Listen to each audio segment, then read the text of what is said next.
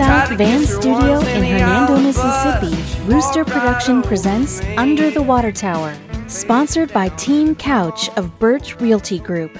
And now, here are your hosts, Derek Biglane and Matt Crane. Morning, Matt. Morning, Derek. So tell me about your Thanksgiving holiday weekend. You and I have been together since last Tuesday, so this was the exactly week. We took the Friday off, the Friday show off for Thanksgiving.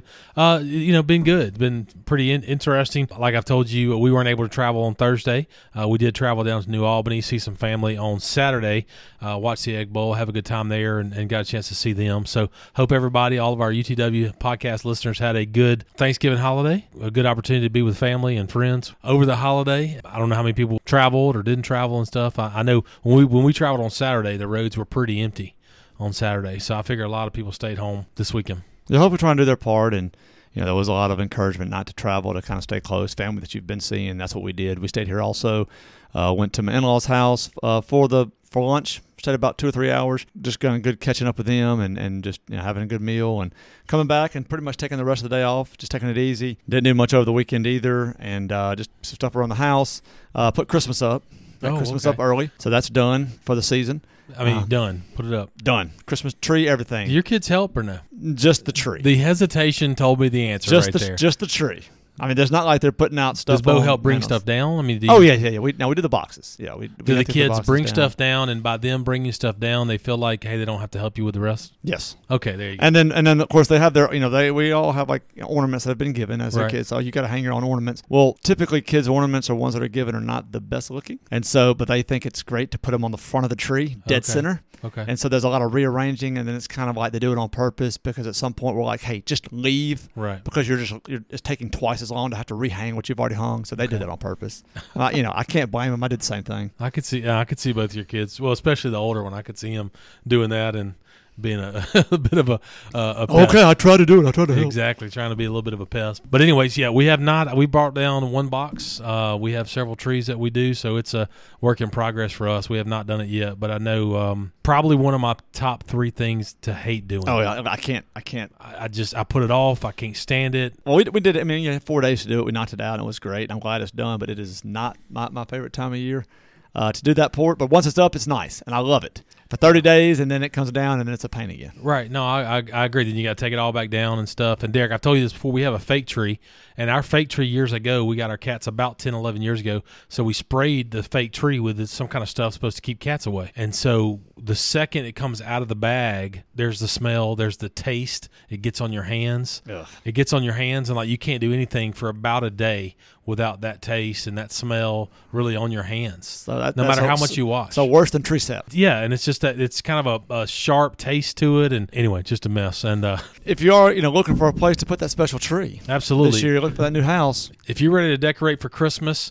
maybe decorate a new home, please reach out to our presenting sponsor, starting their 3rd month of being our presenting sponsor, Team Couch of Birch Realty Group. Team Couch of Birch Realty Group has been the #1 residential real estate team in DeSoto County for the last 10 years. They possess over 55 years combined experience when it comes to the buying and selling of residential real estate in the Mid-South. They are licensed in Mississippi and licensed in Tennessee as well. So please reach out to them if you have any buying or selling needs when it comes to residential real estate. You will find no better team, no better group of people than Brian and Terry's team over at Team Couch or Birch Realty Group. Give them a call at 662-449-1700. That's 662-449-1700. Or reach out to them at teamcouch.com. That's teamcouch, COUCH.com. Podcast recorded each and every Tuesday and Friday morning at the Mobile Car and Van Rental Studio. Mobile Car and Van Rental, formerly Mid-South Vans, located at the corner of McCracken and Commerce right here in Hernando. If you have any body shop needs, car broken down needs, or family vacation, trips planned, anything like that, we are now offering cars. We'll soon have trucks and still able to do some of our vans. So please give us a call at 662-469-4555. That's 662-469-4555. Anytime, day or night, for a car or van rental. We'll start today's show. We're going to start locally and then kind of branch out from there as we go throughout the show. But we want to start off just offering our condolences to the family of Sonny Bryant. Sonny Bryant was the alderman of Ward One that passed away on November 28th. You know, he just was a alderman for many years for Ward One. Did a great job for the city. He was 79 years old. He was a lifelong resident, Hernando. I've been here his whole life. He was born in 1941. He went to graduated from Hernando High School and Northwest. He served his country in the U.S. Air Force during Vietnam. He was retired from the DeSoto County Sheriff's Department, the United States Postal Service, and Bryant Tire and Service Center. And, of course, his son, Paul Bryant, now runs that service center today. So just a great loss in the community, a great leader that, you know, represented his ward very well, but mainly represented his family just growing up here for many years, just a great man. Yeah, Derek, I mean, born and raised in Hernando, like you said, went to Hernando High School, served the United States of America in the Armed Forces, came back home to work and to own a business here. So again, we were just about to begin our discussion about the Alderman meeting, which happens tonight. The first Alderman meeting for the city of Hernando will be tonight for December. And so before we started talking about Derek, we definitely thought we should mention the passing of Mr. Bryant. Our condolences out to his many friends and family, and certainly his constituents out there in Ward 1 that he served for so many years. So we definitely, the UTW podcast definitely takes our hat off to him. And if you want to show your appreciation and offer your condolences to the family, there is a drive-through visitation today from 1 until 3 p.m. At his home at 1909 West Oak Grove Road in Hernando. That's 1909 West Oak Grove Road in Hernando from 1 to 3 today. So, Derek, turning our attention to the Alderman meeting, like I just mentioned, the first and third Tuesdays of each and every month. So this week, you know, not a whole lot going on right now in the Alderman meeting per se, but catch us up on the first thing. The first thing, the Christmas parade is canceled. Chamber of Commerce sponsored Christmas parade is canceled, which was scheduled for December 7th. All right, next Monday. Yeah, next Monday, December 7th. That has been canceled, but someone has stepped up and possibly trying to put something together. Derek, you and I both know how hard it is to put together an event like this, put something like this. Catch us up to speed on that real quick. So there's, again, several things to talk about, but the first is what you mentioned. Julie Hopkins is looking to try to have a discussion on a reverse Christmas parade. This is a type. There are other communities. We've talked to a couple people that we know that have heard of other communities that are putting a reverse Christmas parade together, where the floats would be stationary. So you'd have different parking lots would have different, I guess, kind of like stationary murals. You know, if they did it that way, but those would actually be people in floats or people dressed up in, you know, certain holiday decor, or maybe businesses set up with their own thing to advertise. And you would drive by, right? So the people in the city, put you drive by. That's right. So yeah. And so same route. You know, they would be stationed all along Commerce Street, and then you would basically start at the Mount Pleasant Extended, come up to Commerce, go down Commerce, go around the square, and then go home at whatever leisurely pace that it has. And I'm sure there would be some kind of set hours in order to do that. So that discussion will be tonight. Not saying, you know, that again, they're trying to have it, I think, to postpone it 2 weeks, to try to have it the week of the 14th. If it happens, we don't know yet, but that will be discussed. The next thing is that the city of Hernando will have a new sports director. Now, this is not a Parks and Recs director. This is a sports director that reports to the Parks and Recs director. Brennan Robertson looks like qualified for the job, and will be there will be a request for his approval to have the position. So that'll be happening tonight. Do we have any kind of a bio on Mr. Robinson, anything like that? I don't. No? Okay. Well, congratulations to him, whoever he is. Maybe we'll get to know him sometime soon. I think from a couple of comments, it looks like he does have some experience, maybe 5 years' worth of experience. I think that was part of the requirement of it. And so I think we'll have more of that tonight. We can report on that Friday. The next, there is a subdivision development agreement for Phase 5 of the Montclair subdivision. This is on off of Scott Road, on the south side of Scott Road, on the west side of town in Hernando. And then there's a couple other things that want to make sure that is listed on if you pull up the agenda, is listed on the agenda that may be postponed until next time. There was a couple of discussions they're going to have, but depending on kind of how things go, and also because of talking with everything with Mr. Bryant, it may postpone a couple of those till the 15th. So the final thing will probably be tonight. Will probably be the discussion of the newest quote and the awarding to Riley Paving Company for the Phase 2 walking trail at Renaissance Park. This is done by a grant, so no city money, to be putting in another part of the walking trail. And again, if you haven't been out there, It's a beautiful, I think, like a 1.5 mile walking trail. And so I do encourage you to go out there and enjoy it, whether you run, walk. But it's nicely, kind of a paved area that you can do it and, go out there and experience what the city has to offer. Is phase two making it a longer trail or just taking the trail and making the 1.5 mile trail nicer, or? It's both. It's making an extension and also doing some widening in some areas. I just didn't know if it was phase two and we were taking it from 1.5 miles to 2.5 miles, or if they were just taking phase one and now kind of there's some connector points, making it a little longer, because there was some of it's wider than other spots. Of course, to do the whole length around it, you can't.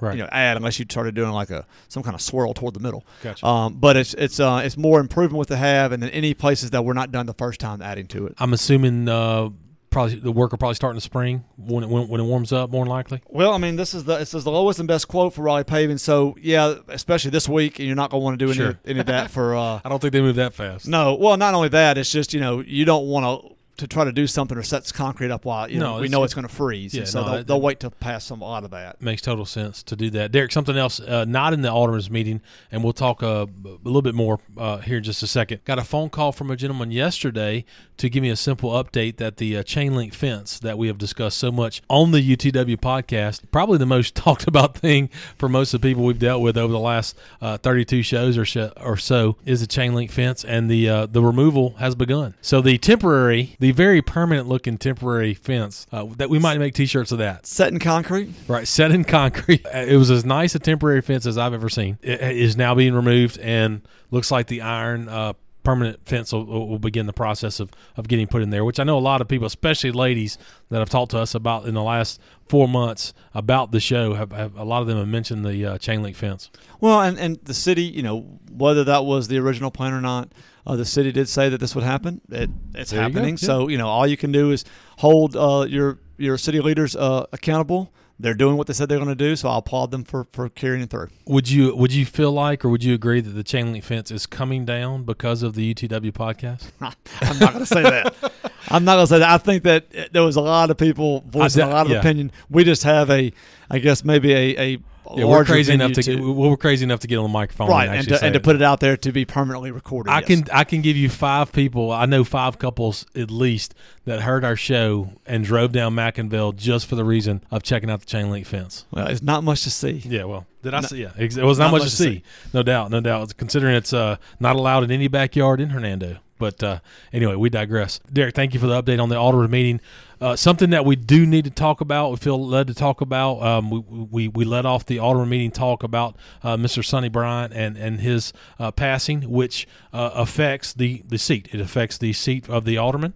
So some people had reached out to us and asked us kind of how this worked. Derek did a little bit of investigating today. And Derek, tell us how this works with the passing of Mr. Bryant when it comes to the Board of Aldermen for the City of Hernando. I talked to the mayor yesterday, and first of all, I do want to go on record that the city, obviously everybody is devastated with his loss on the board, and that the city flags will fly at half staff. Now, the mayor has no discretion over the state flag or the federal flag, right, but the city flags will fly at half staff for this week in the passing, to mourn his passing.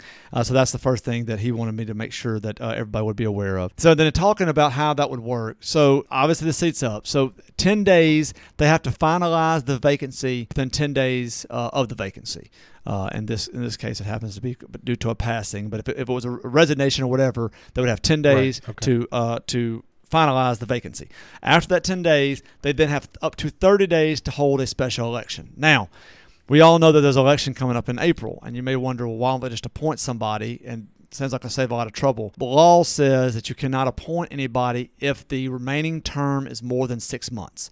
This term, Mr. Bryant's term, goes through June 30th. So with his passing being on November 28th, that's obviously more than 6 months, and therefore the mayor cannot appoint somebody. It has to be done as a special election. So the special election will happen 30 days after the 10-day finalization of the vacancy. And then that person will, whoever candidates wants to run, they can run. They will be elected. They will actually serve the remaining term through June 30th. However, if they are still in Ward 1, they'll have to run again in April for the exact same seat. Or because this election is being done under the current wards, not the new wards that were voted in last Alderman meeting, this person who run and wins this time could possibly already be in another ward, right? When they literally take the seat for the remaining term. Right, because of the redistricting we talked about numerous times and stuff like that. That's very interesting. And again, we're trying to, Derek and I spoke off air about even covering this, but I mean, when it's all said and done, Derek, I mean, it is something that the city has to deal with now. The city has to work through and have the correct number of aldermen. Yeah, and so what you're looking at, by the second meeting in January, right, there will be a new elected representative of Ward 1 in Hernando. To carry out that seat until June 30th, should he or she want to run for the seat and so forth. I mean, that's neither here nor there, but I'm saying he or she will be elected for the remaining term of Mr. Bryant. Okay. And then possibly could run again in the same ward, right, possibly could be in another ward, but that's where we are right now. Understood. Okay. I mean, I that's the first thing that really kind of, or something that I thought of, I didn't know if it was going to be an appointed type thing or appointed situation, but that's definitely news to kind of learn what has to happen there. So the city will be having a special meeting. The mayor said hope maybe this Thursday. They're going to obviously probably talk about that tonight, about holding a special meeting to, again, determine the process of finalizing the vacancy and then setting the election. So that's the information about the Hernando Alderman meeting, first and third Tuesday of each and every month. But we're going to turn our sights now on the Southaven Alderman. Just really, Derek, not anything really big going on with the Southaven Alderman meeting, seems like, for tonight. But there is one thing going on that we did talk about in the last 2 or 3 weeks, visit a little bit with the mayor about that when we interviewed him 6 weeks ago.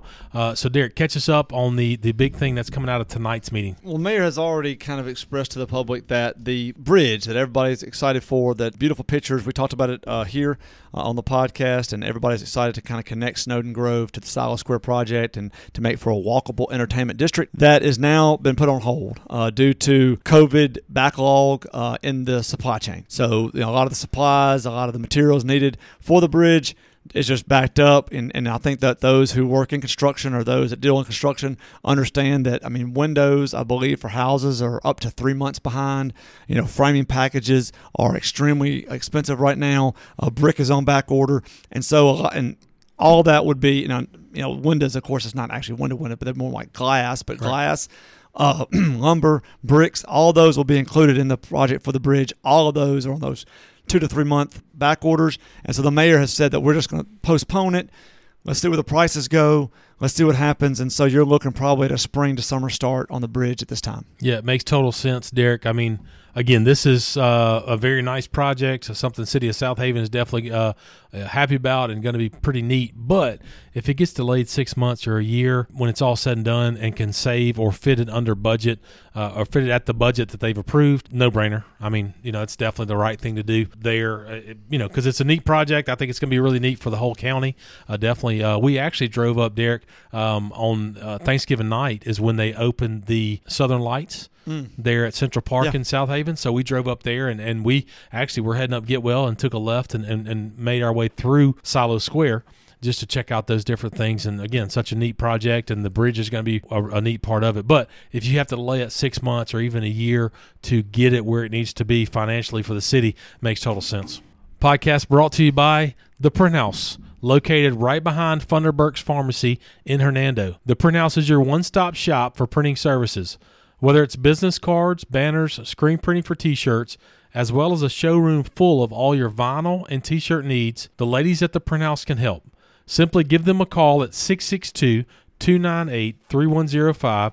That's 662-298-3105. Or find them online at theprinthousems.com. That's theprinthousems.com. Podcast also brought to you by Williams Services. Williams Services is a veteran-owned and operated business with years of experience in lawn care, landscaping, mulching, and more. Owner Richard Williams and his team can assist you with a multitude of outdoor home needs. Entering this fall season, the leaves are starting to fall. Williams Services specializes in leaf removal, tree trimming, and fall cleanups. Give Richard a call at 662-292-8855. That's 662-292-8855, or find him on Facebook at Williams Lawn Services. That's Williams Lawn Services on Facebook. North Point Christian School is the oldest and largest Christ-centered college preparatory school in DeSoto County. They are centrally located in Southaven, Mississippi. They serve students in grades pre-kindergarten through 12th grade. Would you like to know more about North Point? They are holding their next Preview the Point admissions event this Sunday, December 6th at 2 p.m. Again, this Sunday, December 6th at 2 p.m. Reserve your spot by calling Sheila Sharon in the admissions office at 662-349-5127. Sheila Sharon, 662-349-5127. Derek, we're going to turn our sights to what I think you and I would consider a crappy situation. The city of Memphis and DeSoto County are going at each other a little bit about a treatment facility, sewage treatment facility. The city in South Memphis, DeSoto County, the residents of Southaven, Horn Lake, and... So DeSoto County, DeSoto County, City of Southaven, City of Horn Lake. There's a treatment plant in South Memphis that has been treating obviously Memphis constituents' waste, but also has been treating those from those areas. So basically, North DeSoto County, Southaven, and the City of Horn Lake. And this has been going on for years. The current contract where that treatment plant would actually service the sewage of North Mississippi goes through 2023. And the city of Memphis has been trying for the past 11 months asking a federal judge to rule that the city cannot be forced to do it for any time after the 2023 contract. The city leaders don't want it done. They don't think it's fair that they're having to service somebody that's not even in the city, but not even in the state. And so they're going back and forth on this. So what happened there? But do you know any background on why this even started? Well, because of capacity. The city of Memphis has obviously is a full capacity. They've been expanding their sewer lines to meet the county needs. Now, they're just as upset with the counties. I mean, Collierville, Germantown, they still flow into the city's treatment centers also. Wow. Well, these are now their own municipalities who have their own, obviously school systems, which was done a couple of years ago. Sure. And so the city of Memphis is just, they're charging them separate rates to do it, but they're still treating them. They're charging, DeSoto County rates and doing that. Now, DeSoto County, Horn Lake, and Southaven have been getting an extremely good deal over the last several years because they're paying, I think it's like, let me look at it, make sure I say this right, 40 cents per 1,000 gallons. And so, obviously, that's pretty cheap, whereas the municipalities in Memphis have been paying about $3.32 per 1,000 gallons. So we're getting a really good deal. And it's based off a contract that was signed. Right, based on a contract that's done. Now, Horn Lake, Southaven, and DeSoto County want to extend that basically to about 2040 and to go and take it out. Now, they've offered to pay 4.5 times their current contract. So they would raise it from 40 cents to about $1.80. $1.80. So $1.80. Wow, but the city of Memphis says, and so we're willing to pay that because, obviously city of Southaven, Horn Lake, and DeSoto County have grown in capacity. Yeah, our sewage has to go somewhere. But the Memphis is saying, well, no, we need to cut it off and save that capacity for ours. But then DeSoto County's counterpoint is, well, if you do that, we're paying you 40 cents now. We're offering you $1.80. If you don't accept the $1.80, are you now going to increase the rates for your own constituents? Correct. And how are they going to feel about that? So they've got Memphis has a pretty good deal. They have their claws in DeSoto County right now. Right. Period. Right. So it's like, hey, we're willing to give you more money. You'd be crazy not to take our money for the next 20 years because if we build our own in 2025 or 2023. We disappear that 40 cents for every 1,000 gallons. Well, yeah, and again, Memphis is probably they may be losing money on it right now because but we're offering to not only 4.5 times, that's a huge increase in anybody's contract. Yeah. So I think that DeSoto County's offering a fair thing, but Memphis doesn't even want to hassle. They was like, look, you're not in our state, you're not in our city. Okay. Go build your own. And of course, if that were to happen, that would fall to DeCrua, which is the DeSoto County Regional Utility Authority about what to do about that, right. And maybe we're having to do another plant somewhere in the northwest corner of the county. So again, this is just all things that a lot of us probably don't know what's going on, but those are serious, serious confrontation, serious discussions about what to do because I think what's the saying, it always runs downhill. Right. Well, this is literally running uphill to Memphis, and if this is not settled in a way where the current contract can continue after 2023. There will decisions that have to be made. And I guess when it's all said and done, DeSoto County our waste has been going to Memphis, and if we were to have to create our own thing or create our own whatever, not everybody wants that to come into their neighborhood. Not everybody wants to come that in their land or their area. So that would be something. And it's also millions of dollars to do that, and so. Sure. you can see DeCrua rates, which a lot of people don't get excited about on their water bills. Right. Yeah, Hernando, it's on your water bill. DCRUA is on your water bill, absolutely. And just to be fair, we don't pay DeCrua directly. The cities pay DeCrua. Okay. And then the cities basically bill the constituents or the residents to make up, and it's a break-even proposition. Correct, so they only bill per population and per usage what they didn't send to the county. Correct, exactly. So, interesting, thing. Where we'll keep you up to speed there. Who knew, Derek? We always joke around about it. Did you ever think your life would come to the point where you and I are discussing sewage treatment facilities for DeSoto County on a podcast? And the answer is no. I'm going to beat you to that one. No. So, but it is what it is. So, we started out with Hernando. We moved into DeSoto County. Derek, give me a little bit of information about a statewide situation, financial assistance for businesses all across the state of Mississippi. Give us a little bit of information on the EIDL that's going on in Mississippi. The Economic Injury Development Loan has been out there for many months now, basically since the beginning, almost beginning of the year. So when coronavirus started and the PPP were offered, even before the PPP, the Economic Injury Development Loans had been offered to people who were starting to be affected by shutdowns, whether mandatory or having to shut down because of the fact that they couldn't have a certain number of people indoors, etc. And so that has been out there probably for a good 9 or 10 months. Now, the EIDL is not only specifically for that, but that's the main reason you've heard about it this year. I mean, that can be used for other economic injury, but the main disaster this year has been the coronavirus.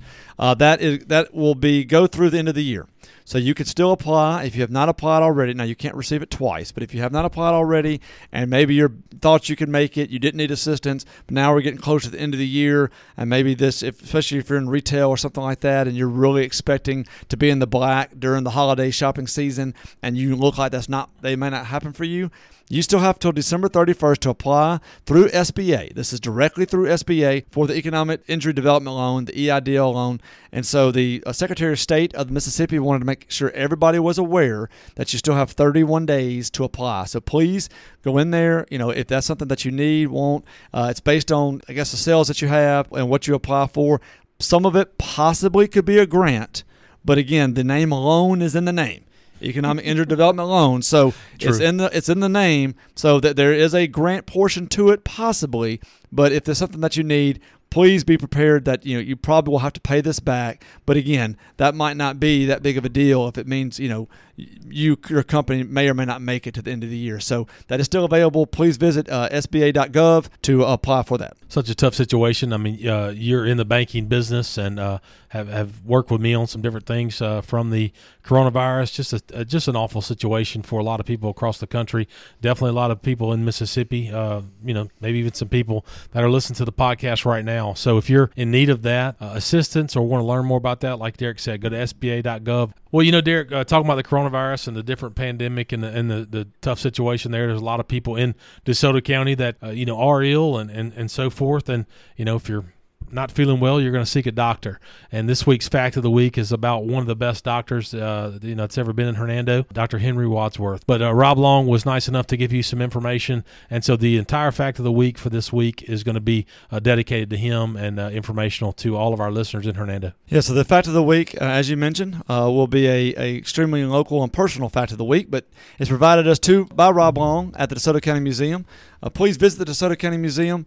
It's open from 10 to 4, Tuesday through Saturdays, here in Hernando, on Commerce Street. Say it every week, but if you've not been, please make time, especially during the holidays. If you're in town, if you're looking for something to do, you can register a time with Rob to give to get a personal tour to make sure that there's not a lot of people in there if you have coronavirus worries. So again, could not push it more, cannot pump it up more.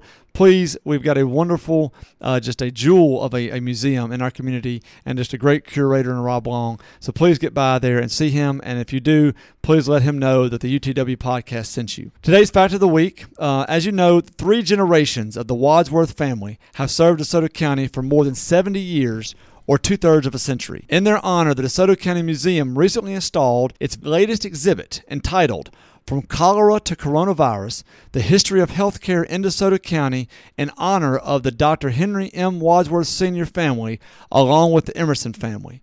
Again, it's an entire exhibit that has old medical bags, has old medical equipment. There are pictures of some of the not only the equipment, but like even a chair that was used. It shows the diplomas of everybody. It shows kind of what some of the different diseases that have been looked at over the years. And again, it's in one of the newer back rooms. It's a great setup. I actually personally saw it when I was there. He had actually just finished it when I visited, I think a couple of weeks ago, and just a wonderful thing. So again, we do appreciate all that Dr. Wadsworth, Henry Wadsworth, had done for this community. But three generations of doctors. He's got grandchildren. I believe one of his grandchildren actually is interested in being a medical doctor also, so could be four generations. But just a wonderful family, a wonderful exhibit. So please go by there and just see another fact of the week actually in person yourself at the DeSoto County Museum. Yeah, thank you, Rob, for that information. I think Derek received that email late last week. Just kind of, Rob, I guess, thought that maybe the fact of the week should be dedicated to Dr. Wadsworth and also the exhibit that they have now. That's right. It was a good, I reached out to him because we've been doing this, as I said, we've had 15, so we have 32 shows, about 16 facts of the week.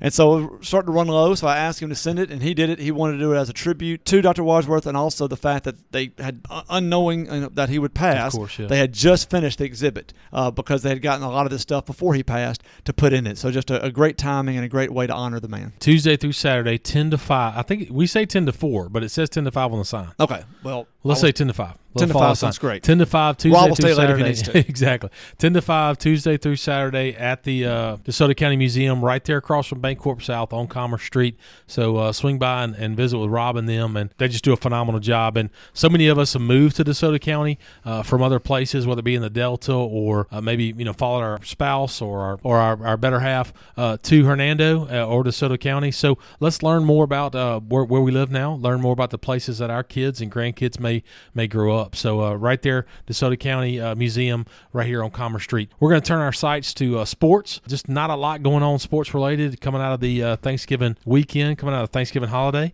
We will say this real quick. The Hernando Parks and Recreation Department, the Hernando Rec Soccer League, has opened their registration, and you will be able to register now through January 4th. So through January 4th for the spring season. Derek, did he tell you when the spring's?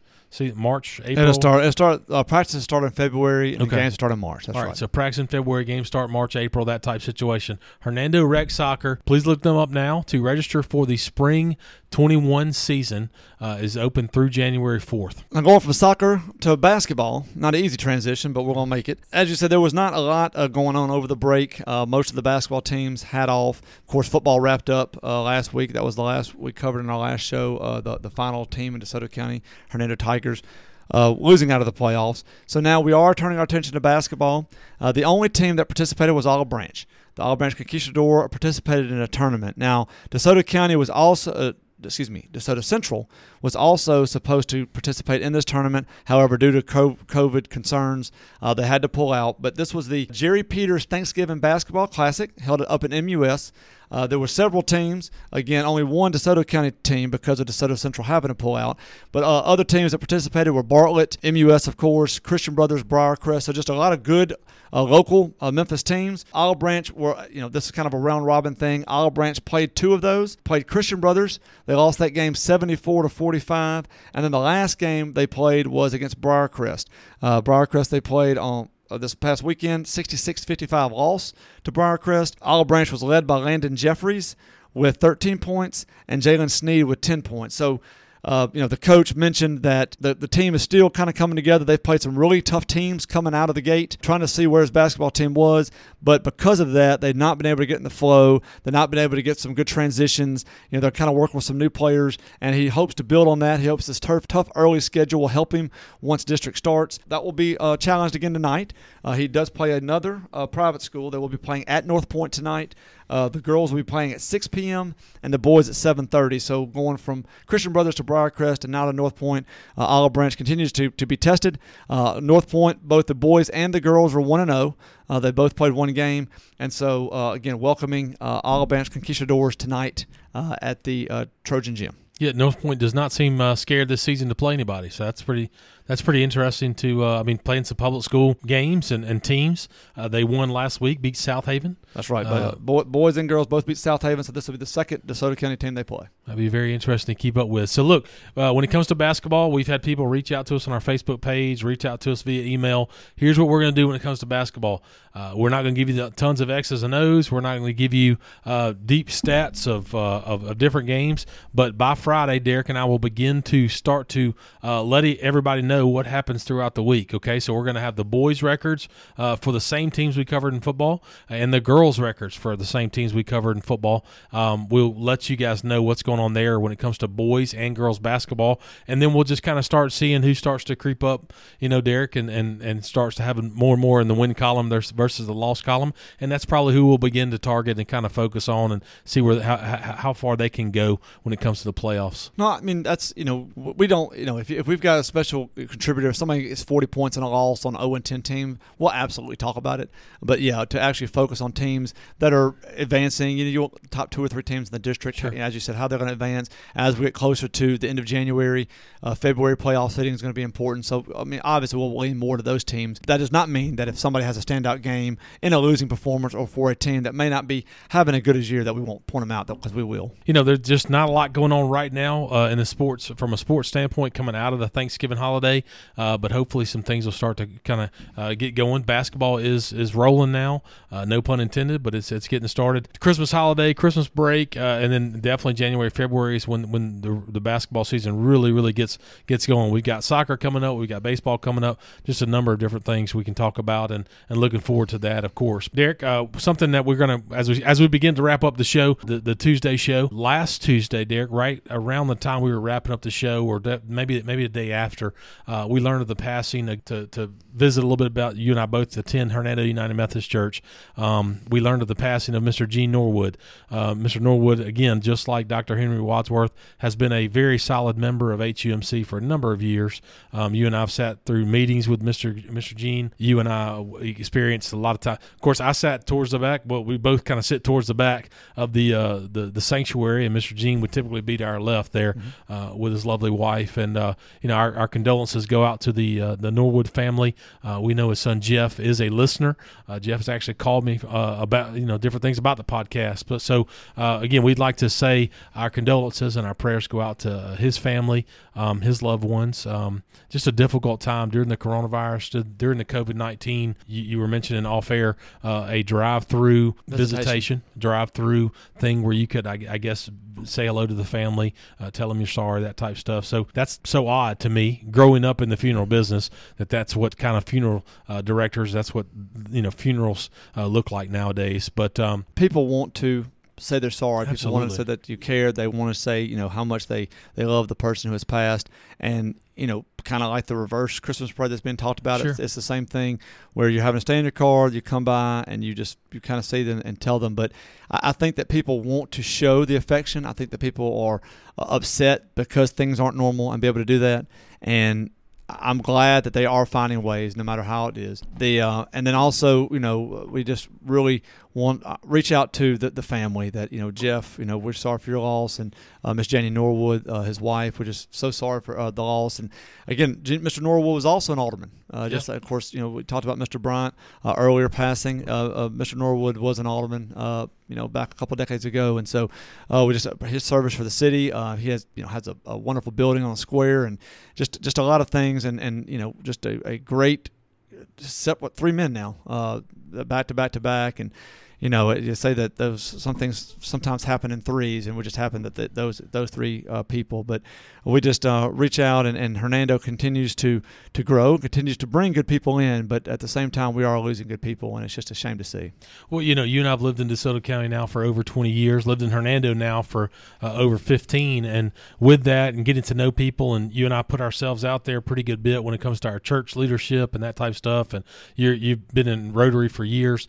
You get to know these people. people, get to know these people that are involved in politics, involved in a number of different things. And Derek, you know, this is an avenue you and I will get to know even more people when it comes to city leadership and different stuff like that. So just, you know, been a tough week for sure for the Hernando United Methodist Church, you know, losing, two gentlemen like that have been a part of a number of different things, decisions that have been made for the church for a number of years and so forth. But I'll never forget Mr. Gene, just, just a, kind of jolly guy and a very nice gentleman. So again, our prayers go out to Miss Janie and her family. The UTW podcast definitely wants to tip our hat to Mr. Gene Norwood for a life well lived. Well, if there's not anything else, I'm Matt. And I'm Derek.